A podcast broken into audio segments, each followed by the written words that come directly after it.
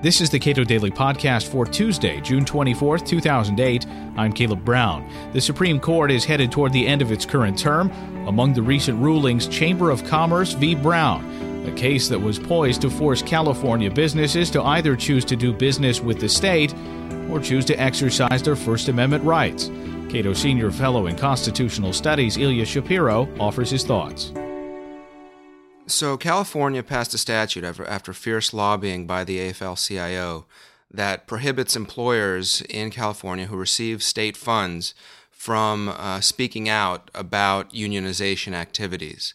And when I say state funds, I mean anything from reimbursements for uh, Medi-Cal, the uh, the state healthcare system, to uh, you know, payments for paving a road or building a school. So essentially, uh, anybody that receives state funds in any measure uh, is not allowed to uh, to uh, speak out about these labor-related issues. And we're not talking about subsidies necessarily, just conducting business with the state. That, that's right. That's right. And uh, the the Ninth Circuit found that this was uh, okay after a few decisions en banc. Eventually, the the whole larger court decided that this was uh, this was fine, both under labor law and under the First Amendment. They they didn't have to reach the First Amendment issue, but they they, they said that it was okay under the First Amendment as well.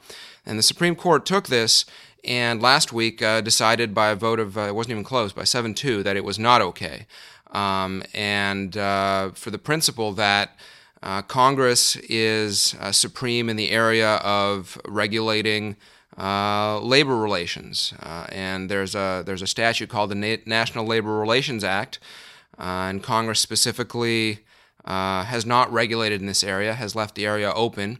but at the same time, it's uncontroversial, long-standing Supreme Court precedent uh, that in this, as in many other uh, areas that are properly left to federal regulation, even where Congress doesn't regulate, that's a choice not to regulate, and no state can step in and and use its own regulations there. What type of case is this? How did the court come to its decision? This is an important case, not just for California because it's it's such a big economy in and of itself.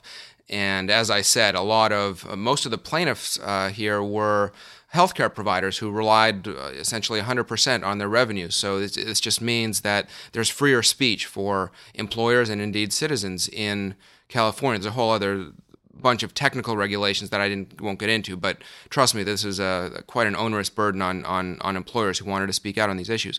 But broader than that, uh, many states, I forget the number, I think it was I think it's up to uh, 17 or so, have uh, statutes that they that, that are in some process in their state legislatures that are similar to this one. So those are obviously now uh, forestalled. So uh, it's it, it definitely is a um, uh, a fortuitous result for uh, free speech in the country. So Cato's brief really focused on this First Amendment issue um, that, as I said, the Ninth Circuit reached. Um, that the Supreme Court didn't get into because there's a rule of, of statutory interpretation or jurisprudence generally that if you can decide a case on a narrow statutory ground, you don't get into the constitutional issue.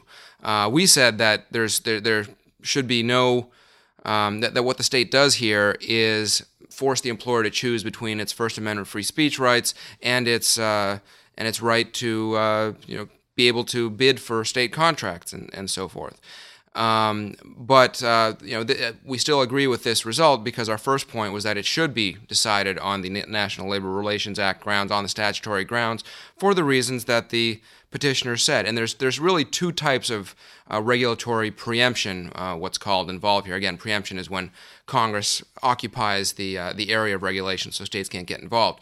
Um, the first one is that uh, in the area of, of labor relations, when Congress regulates a certain type of uh, program or institutes um, a, certain type of scheme, the states can't get involved.